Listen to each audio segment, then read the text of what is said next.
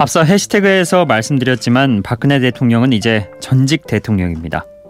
헌법재판관 8인의 만장일치 의견으로 대통령직에서 파면됐기 때문이죠. 헌재는 파면 결정을 내리면서 이렇게 이유를 밝혔습니다. 헌법 수호 의지를 보이지 않았다. 대의민주주의를 위배했다. 그리고 최순실의 사익을 위해 대통령의 권한과 지위를 남용했다. 따라서 파면한다고 말이죠. 자, 오늘은 어제 있었던 탄핵 심판 선고 결과와 관련해서 이종훈 시사평론가와 함께 이야기를 좀 나눠보겠습니다. 안녕하십니까? 네, 안녕하세요. 네, 자, 저희가 먼저 어제 있었던 결정에서 헌법재판관 8인이 전원일치로 결정을 했단 말이죠. 네. 이것부터 좀 의미를 짚어보도록 하죠. 네. 뭐 법적인 부분에서 서로 좀 이견이 없었던 것으로 우리가 추정을 할 수도 있을 것 같긴 해요. 그러니까 예. 그동안 평의 과정을 보게 되면 평의가 그렇게 길지가 않았습니다. 예. 그러니까 몇 차례 이제 평의를 거친 내용이 이제 보도가 나오기도 했는데 그러니까 장시간 뭐 경론을 벌였다 이런 보도는 없었어요. 그래서 그 여러 가지 혐의점에 대해서는 큰 이견은 없었던 부분이 있고요. 그럼에도 불구하고 소수 의견이 왜 없었겠습니까? 그러니까 이번 같은 경우에 이제 보충 의견이라 그래가지고 이제 일부 의견이 이제 있었고요. 예. 그럼에도 불구하고 8인 전원 그 만장일치 결정을 내린 이유는 역시 국론 분열상을 좀 빨리 종식시켜야 되겠다라고 하는 그 헌법재판관들의 의지가 많이 반영이 된 게 아닌가 이렇게 여겨져요. 그러니까 어제 그 결정문을 보더라도요. 예. 그러니까 국론 분열과 혼란 종식을 희망한다. 네. 이런 표현이 그 모두에 들어가지 않습니까? 그렇죠. 진행 경과를 쭉 설명하는 과정에서 예.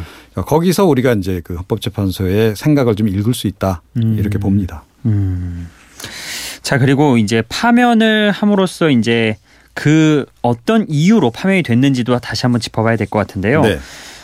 일각에서는 원래 뇌물죄가 이제 중대한 헌법 위반이 될 소지가 있다 이런 이야기가 많이 나왔는데 사실 어제 이제 파면이 결정된 이유를 들여다보면 헌법 제1조와 관련된 것들이 있었잖아요. 네. 그 부분이 가장 컸다고 봐야 되는데 어떤 부분에서 헌재가 파면을 결정을 했을까요? 예. 그러니까 그 절차상 흠결에 대해서 설명하라는 과정에서 그러니까 이런 부분이 나옵니다. 그러니까 형사법 관련된 상황만 가지고 판정 내리는 게 아니다. 예. 그런 얘기를 해요. 그러니까 뭐 특검에 수사된 내용이라든가 또 이 검찰 특별수사본부에서 수사한 내용이라든가 그런 것이 참고는 하겠으나 네. 그것이 결정적인 이유만은 아니다라고 하는 점을 강조한 걸 볼 수 있습니다. 그러니까 사실을 특정하는 관계에서 자, 그런 부분을 보게 되고 또 그다음에 이제 내용 부분과 내용 부분에 들어가서 보면 조금 전에 말씀하신 뇌물죄 부분이라든가 네. 이런 부분에 대해서는 그렇게 크게 언급이 없어요. 네. 그러니까 이것은 대통령의 파면 사유하고는 결정적인 변수는 아니다라고 하는 생각을 지금 한 것 같아요. 헌법재판소에서는 어찌됐건 공직자로서 대통령이 직무를 수행하는 과정에서의 그 위법 사실 네. 그 부분만 좀 한정시켜서 본 그런 측면이 없잖아 있고요. 예. 그래서 역시 가장 중요하게 봤던 대목은 권한 남용 부분하고 국정 개입을 허용했는지 안 했는지 그 여부를 가장 중점적으로 이제 본 것이죠. 네. 그래서 이제 법적으로도 헌법과 네. 국가공무원법 그리고 공직자윤리법의 위배 여부. 네네. 그것이 사실은 이제 탄핵을 결정하게 되는 가장 큰 변수였던 것으로 어제 판결문 내용을 보게 되면 이렇게 설명이 나오죠. 이 판결문 말미에 이런 내용도 있지 않았습니까? 재판에 임하는 태도. 검찰 수사를 박 전 대통령이 성실히 받겠다고 했다가 약속을 지키지 않았던 이 부분 헌법소의 의지를 보이지 않았다 이렇게 평가를 하기도 했는데요. 네, 그렇습니다. 이런 것도 영향을 미쳤을까요? 예, 그게 결정적인 변수였던 것 같지는 않아요. 그러니까 네. 말미에 이제 그래서 이제 그 부분에 대해서 이제 유감 표명을 이제 한 겁니다. 헌법재판소가. 그러니까 헌법재판소 입장에서도 사실은 그 대통령 대리인단이 보인 일련의 그 행동들 이런 네. 것들에 대해서 좀 납득하기 힘들었던 게 꽤 있었던 것 같아요. 그래서 이제 그 부분을 이제 집중적으로 이제 지적을 좀 하고 있는 것으로 보이고요. 네네. 특히 이제 절차상 흠결 부분을 앞부분에서 상당히 길게 좀 설명을 했어요. 그렇죠. 이정미 재판관이. 네. 그게 대리인단 쪽에서 주로 제기했던 여러 가지 절차상의 문제였단 말이죠. 네. 근데 그 부분을 앞에서 이렇게 설명을 장구하게 한 그 이유가 과연 뭘까? 그러니까 대리인단의 주장이 상당히 좀 억측이다라고 하는 것을 이제 이 얘기를 하는 거고요. 네. 이런 것이 결국은 이제 우리가 그동안 보도를 통해서도 얘기를 들었습니다만 재판을 지연시키고 뭐 이런 결과를 빚지 않았습니까? 예. 그것에 대한 이제 그 문제 제기를 이제 헌재가 이제 마지막에 한 거죠. 그래서 수사 비협조 그 부분을 지적하면서 이제 역시 헌법 수호 의지가 부족하기 때문에 그런 거 아니냐라고 이제 나름의 결론을 내린 것으로. 그런데 그것 자체가 네. 탄핵 사유는 아니었기 때문에 뒷부분에서 잠깐 언급을 예. 좀 한 거죠. 박 전 대통령 측이 이제 꾸준히 주장해 왔던 게 최순실의 국정 개입은 사실이 아니다. 네. 어디까지나 뭐 일부에 한했다 이렇게 말을 했는데 결국은 헌재가 사실상 인정을 했다고 봐야겠죠. 네, 그 부분은 아주 상세하게 다 네. 사안별로 다 언급을 하지 않았습니까? 네네. 그러니까 뭐 두 재단을 만든 과정 네. 대통령이 개입했고 또 그 재단 만든 이후에 또 개인적으로 네. 그 기업을 만들어서 최순실 씨가 뭐 자기 이익을 취하는 과정에서 뭐 대통령이 도와줬. 안정범 수석을 시켰고 네. 이런 얘기들을 다 적시를 합니다. 심지어 이제 특검 수사 과정에서도 수사하지 아니한 네. 그러니까 롯데 측으로부터 70억을 받은 그 경위에 대해서도 기술을 그렇죠. 하고 있거든요. 예. 그걸 왜 적시를 했겠냐는 거죠. 그러니까 상당히 그런 부분에서 부적절하게 대통령이 처신을 했다라고 하는 것을 이야기하는 겁니다. 공직자로서. 그리고 또 이제 그와 동시에 이제 그 사실 은폐에 대해서도 그 얘기를 하잖아요. 네네. 그러니까 대통령이라면 이런 문제가 불거지고 뭐 국민들 또는 국회 쪽에서 문제 제기를 한다면 또는 네. 언론이 그걸 예를 들어 뭐 취재를 한다라고 했을 경우에 그것이 좀 진실이 알려질 수 있도록 협조하는 것도 좀 필요한데 네. 그것도 대통령은 완전 사실 은폐하는 쪽으로만 일을 했다. 그러니까 이런 것은 결국은 이제 공직자 윤리 또 국가 공무원으로서의 성실 의무 또 비밀 엄수 의무 이런 것을 다 이제 위반한 거다. 네. 이렇게 지금 본 거죠. 박 전 대통령이 이제 파면이 됐기 때문에 네. 형사 이제 소추를 가능해진 상황이고 검찰 수사로 자연스럽게 이어질 것 같은데요. 일각에서는 이런 말도 있습니다. 검찰이 특검에 비해서 상대적으로 국민들에게 미진한 모습을 보였기 때문에 이번 수사에는 조금 더 힘을 쏟을 거다 이런 얘기도 있고 네. 한편에서는 또 대선 전까지는 좀 수사에 적극적인 모습을 덜 보이지 않을까 이런 얘기도 있던데 네. 어떤 쪽으로 보시나요? 그런데 인용 결정까지 난 마당에 예. 만약에 이 검찰이 수사에 미적거린다. 네. 수사에 좀 미온적이다. 이런 그 태도를 보였을 때 국민들이 어떤 반응을 보일까요?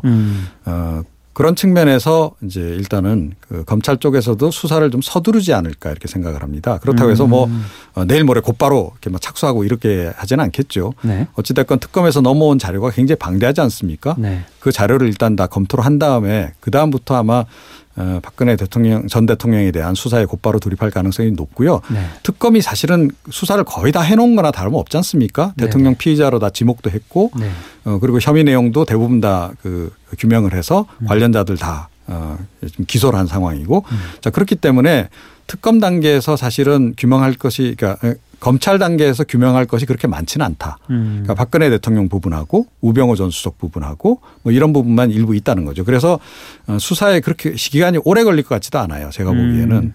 그렇다면 빨리 좀 정리를 하는 것이 필요하고 그리고 뭐 그래서는 안 되지만 우리 검찰이 어느 정도는 약간 정치적인 그런 그 바람도 좀 타지 않습니까? 그런 측면에서 볼 때 정권 교체 가능성이 좀 높아졌어요. 자, 그러면 차기 정부에서 어찌됐건 검찰 개혁 그 부분에 대한 그 논란이 일 텐데 네. 그럴 때 자기 방어 차원에서라도 이번 수사는 좀 잘 해내지 않으면 안 되는 상황이죠. 특히 특검이 굉장히 성과를 많이 내지 않았습니까? 특검과 국민들이 비교를 한다는 거죠. 예. 자 그런 부분도 의식하지 않을 수 없을 것이다 이렇게 생각을 합니다. 그럴 수 있겠군요. 자 그리고 아무래도 이제 결정이 이렇게 났지만 이걸 당장 받아들이지 않는 분명히 집단도 있을 거란 말이죠. 네. 당장 뭐 친박 단체들을 포함해서 탄기국에 뭐 참석했던 분들은 뭐 분노의 집회를 갖는다 네. 이런 표현도 쓰기도 했고 또 어떤 분은 뭐 목숨 얘기를 하기도 했었고 그랬는데 이런 분들이 계속 이렇게 좀 반대하는 의견을 이어갈 수 있을 거라고 보시나요? 그래서 사실은 헌법재판소 재판관들께서 8:0 전원 일치 결정을 전 내린 것이라고 봅니다. 그러니까 이분들도 그런 정치적인 부분에서의 영향을 네. 왜 고려를 안 했겠습니까? 어찌됐건 헌법을 수호하는 분들로서 네. 그런 그 나름의 어떤 문제의식을 가지고 이번에 8:0이라고 하는 결정을 좀 내려줬다. 만약에 찬반이 좀 팽팽했거나 내부적으로 네. 또 소수 의견이 굉장히 많았다거나 이러면 사실은 이제 승복하기가 좀 어렵겠죠. 네. 그런 부분까지도 고려해서 결정을 내린 거기 때문에 어찌됐건 우리나라 최고 법정에서 내린 결정에 대해서 어느 쪽이든 이건 승복하는 것이 맞다. 그리고 네. 친박단체들조차도 네. 그 결과에 승복하자라는 얘기는 계속 해왔거든요. 예. 청와대도 뭐 명쾌하게 얘기는 안 했어도 간접적으로 어찌됐건 결과에 승복하는 쪽으로 가야 된다라는 이제 원칙론적인 얘기를 해왔고 여야 모두 그런 얘기를 해왔다라고 전제한다면 네. 이제는 조금 그 자제할 필요가 있다. 그리고 그 뭐 대선이라고 하는 변수 때문에 약간 좀 갈등이 계속 이어질 가능성은 없잖아 있으나 그런데 지금 어느 정당도 네. 또 어느 대선 주자도 대통령이 되더라도 지금 압도적인 다수 지지 기반을 가지고 지금 정치를 할 수 있는 상황이 아닙니다. 국회 의석구도상. 그런 걸 보더라도 예. 그러니까 설령 보수 진영의 누군가가 집권해서 대통령이 되더라도 마찬가지 상황이라는 거죠. 그런 걸 고려한다면 보수 단체들도 조금 자제해야 할 부분이 분명히 있는 거죠. 그런 점에서 좀 합리적인 판단을 좀 내려주기를 기대합니다. 알겠습니다. 자 그리고 이제 어제 파면이 결정됨으로써 사실상 여당이 사라졌습니다. 이제 네. 야당만 5개가 되는 그런 아주 기이한 정치판이 됐는데요. 앞으로 이 정치판에 좀 향방이랄까요? 어떤 식으로 좀 흘러갈 거라고 내다보시나요? 네. 당장은 그 자유한국당이 어떻게 될까가 가장 큰 관심사죠. 그러니까 예. 어찌됐건 그동안에 뭐 친박 핵심을 좀 정리해야 된다라고 하는 당이론이 있었음에도 불구하고 인명진 위원장 체제 하에서 그게 제대로 이루어지지가 않았단 말이죠. 그리고 오히려 탄핵 정국에서는 친박계들이 다시 살아나서 오히려 목소리가 더 높아졌습니다. 자 그런데 인용 결정이 났다. 자 이제는 어떻게 할 거냐 하는 거죠. 그럼 친박계 핵심들을 어떻게 정리하느냐 그 여부가 굉장히 이제 관심사고요. 그것이 어떻게 되느냐에 따라서 자유한국당이 과연 양분되느냐 아니냐도 함께 결정된다 이렇게 생각합니다. 만약에 양분되는 상황으로 간다 그러면 상대적으로 바른정당 쪽으로 이분들이 탈당해서 입당을 할 가능성이 높다라고 좀 보거든요. 그렇게 되면 이제 다시금 이제 제3지대가 이제 그 부각될 가능성이 좀 높지 않나 이렇게 생각합니다. 그러니까 김종인 전 대표도 바로 이런 부분을 봤기 때문에 제가 보기엔 최근에 탈당을 결행한 것이라고 좀 보거든요. 자 그렇게 본다면 김종인 전 대표와 또 그 박지원 국민의당 대표 네. 그리고 김무성 바른정당 의원 이런 분들이 어떻게 움직여 갈 거냐. 예. 이른바 개헌을 매개로 해서 그 중도 내지는 그 제3지대를 어떤 식으로 만들어가고 그리고 거기서 대표 주자를 누구를 내세우느냐에 따라서 향후 그 대선 판세도 한번 요동칠 가능성이 있다 이렇게 생각을 합니다. 그 방금 얘기해 주셨던 개헌 부분을 잠깐 조금 더 얘기를 네. 나눠보도록 하죠. 어제 이제 권선동 국회 탄핵수출위원장도 현재 인용 결정 이후 소감에서 뭐 개헌을 살짝 언급을 했단 말이죠. 네. 이 개헌이 어찌 보면 탄핵 이후에 뭔가 조금 더 정치권에서 조금 더 이야기가 나눠지고 발전될 가능성이 있을까요? 네, 그럴 가능성이 굉장히 높아졌다라고 봅니다. 그러니까 지금 개헌에 대해서 반대를 지금 하는 이른바 정파는 네. 민주당 내에서도 친문계라는 네. 거죠. 나머지들은 다 지금 개헌에 찬성을 하고 있습니다. 그러니까 야당 중에서 특히 정의당 같은 경우에도 개헌에 찬성하는 입장이라는 네네. 거죠. 이제 개헌 방향과 관련해서는 기본적으로 이원집정부제. 가 이제 조금 더 의견이 많긴 합니다만 네. 일부에서는 최근까지도 역시 내각제 의견도 꽤 많이 있거든요. 예. 그러니까 김종인 전 대표 같은 경우에 대표적으로 내각제주의자라는 겁니다. 자, 그래서 그 내각제가 됐든 아니면 내각제에 유사한 이원집정부제가 됐든 이걸 매개로 해서 그러니까 제3지대에서 지금 의견이 상당히 그 활발하게 오갈 가능성이 높고 예. 그런 형태로 뭔가 제3지대에서 어떤 제3의 세력 을 만들어가는 그런 과정들이 이어질 것 같아요. 이게 이제 기존 정당들이 다 뭐 합당을 하고 이런 방식으로까지 가긴 좀 어려울 거라고 좀 봅니다. 네네. 그래서 이제 사실은 개헌이 더 중요한 것이기도 한데 어찌됐건 개헌을 매개로 해서 이들 세력들이 그러니까 대선 이후까지도 고려한 대선 이후의 국정 운영까지도 고려한 이른바 그 연정급의 협치 구조를 만들어내는데 주력할 가능성이 높다. 자 그렇게 본다면 이제 이 사람들이 과연 얼마나 세를 만들어 갈 수 있느냐 이것이 이제 앞으로 그 민주당 쪽에서 누가 결정되느냐에 따라서 상당히 이제 좌우될 가능성이 있고요. 그리고 민주당이 지금 문재인 대세론이 이제 상당히 이제 도도한 것은 사실이나 예. 이게 계속 갈지도 조금 지켜봐야 됩니다. 탄핵 이후 국면에서 한번 전국이 요동치면서 문재인 대세론이 좀 주춤하거나 아니면 지지율이 좀 떨어지는 상황이 올 수도 있습니다. 예. 예를 들어서 문재인 전 대표의 지지율이 좀 일부 떨어지는 그런 상황이 온다라고 한다면 모든 대선 주자가 좀 비슷한 양상으로 세가 좀 비슷한 양상으로 갈 가능성이 높거든요. 자, 그렇게 되면 친문계도 사실은 개헌에 약간 더 관심을 가질 수 있는 상황이 올 수도 있다고 봅니다. 자, 그렇게 되면 개헌론이 굉장히 급무살을 탈 수도 있겠죠.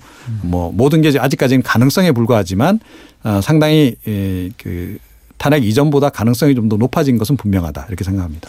자, 그런데 말이죠. 이게 60일 이내에 새로운 대통령 뽑아야 되지 않습니까? 네. 그런데 그 사이에 개헌도 하고 대선 주자도 정리가 되고 이게 시간상으로 사실 가능할 거라고 안 보는 분들도 계세요. 네. 그러니까 개헌을 완성하기는 어렵죠. 그러니까 개헌에 관한 그 의견을 상당히 이제 수렴을 하는 그런 네. 과정들이 진행될 거로 서로 일단 봐야 됩니다. 그러니까 개헌 실행은 누군가 집권하고 난 이후 네. 그러니까 차기 정부에서 이제 하는 거죠. 그 일정까지 포함해서 그 합의를 하는 거죠. 자, 그리고 개헌을 매개를 하게 되면 재정파들이 일단 모이지 않습니까? 네. 그럼 합당 형태는 아니겠지만 차기 정부에서 예를 들어 뭐 내각을 어떻게 구성할 것이고 어떻게 배분할 것인지 장관직과 총리직을 어떻게 배분할 것인지에 대한 대강의 합의는 좀 이뤄낼 수 있다는 거죠. 그거를 가지고 우리가 이렇게 연정구조를 만들었는데 국민 여러분 우리의 대표 선수가 아무개인데 이 사람을 찍어주십시오라고 나갈 가능성이 높다는 거죠. 네. 셈법이 좀 복잡해질 수 있겠네요. 그렇습니다. 한 가지 더 짚어봐야 할게요. 이 황교안 권한대행. 그동안 본인 입으로는 대선에 출마한다라고 하진 않았지만 지금 뭐 보수층에서는 지금 가장 유력한 후보지 않겠느냐 이런 얘기도 많이 나오고 있습니다. 네. 황 권한대행이 출마를 하게 될까요? 그런데 헌법재판소가 8대 0으로 예. 인용 결정을 내렸다는 거죠. 예. 그러니까 이견이 거의 없었다. 예. 이건 뭐냐면 박근혜 대통령이 책임이 상당하다라는 얘기를 하는 건데 자, 과연 황교안 권한대행이 박근혜 대통령의 책임론으로부터 완전히 자유로울 수 있겠느냐는 겁니다. 황교안 총리는 이 정부 초기부터 예. 그러니까 장관, 법무부 장관으로 이제 재직을 했고 또 총리까지 올라갔고 권한대행까지 올라간 분인데 어떻게 보면 가장 이 정부에서 수혜를 많이 본 그런 분이에요. 자, 그런데 이분이 법무부 장관 재직할 때 이른바 이 박근혜 최순실 게이트의 모든 일이 다 이루어졌다는 거죠. 예. 예, 우병우 전 민정수석이 뭐 검찰하고 긴밀하게 협의해서 뭐 여러 가지 작업을 하는 것조차도 그분이 법무부 장관 재직 시절에 다 이루어진 일이라는 겁니다. 과연 이분이 다 몰랐겠는가? 또 몰랐다고 하더라도 책임이 없다라고 얘기할 수 있느냐라는 거예요. 자, 그래서 제가 보기에는 이 탄핵 이 결정 나오기 전보다는 그러니까 출마하기가 좀 더 어려워졌다. 그러니까 명분이 조금 더 없어졌다 이렇게 생각을 합니다. 그래서 조금 더 지켜보긴 해야 되겠으나 자, 그거 변수 하나 있고요. 예. 그리고 조금 전에 말씀드렸듯이 자유한국당이 온전하게 계속 갈 거냐는 겁니다. 예. 그러니까 2차 분열 양상이 벌어져서 뭐 일부 분당 사태로까지 간다라고 했을 때 친박 그걸 대표하는 주자로 나와서 본선에서 당선 가능성이 없다면 나올 이유도 별로 없는 거죠. 그런 부분도 우리가 함께 좀 고려를 해봐야 된다 이렇게 생각합니다. 그렇군요. 자, 그럼 이제 좀 정리를 해보죠.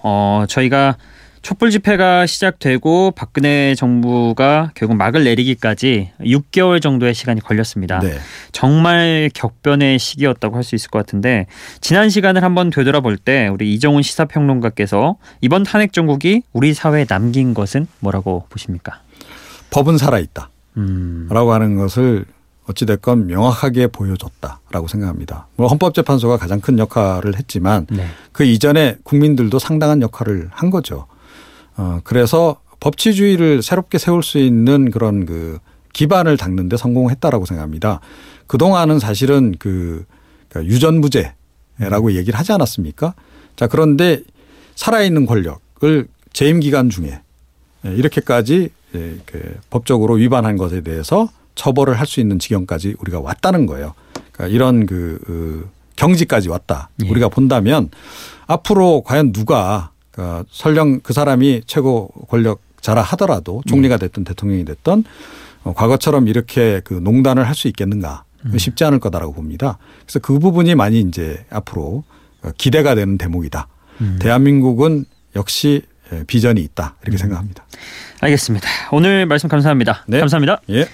네, 지금까지 이종훈 시사평론가와 함께했습니다.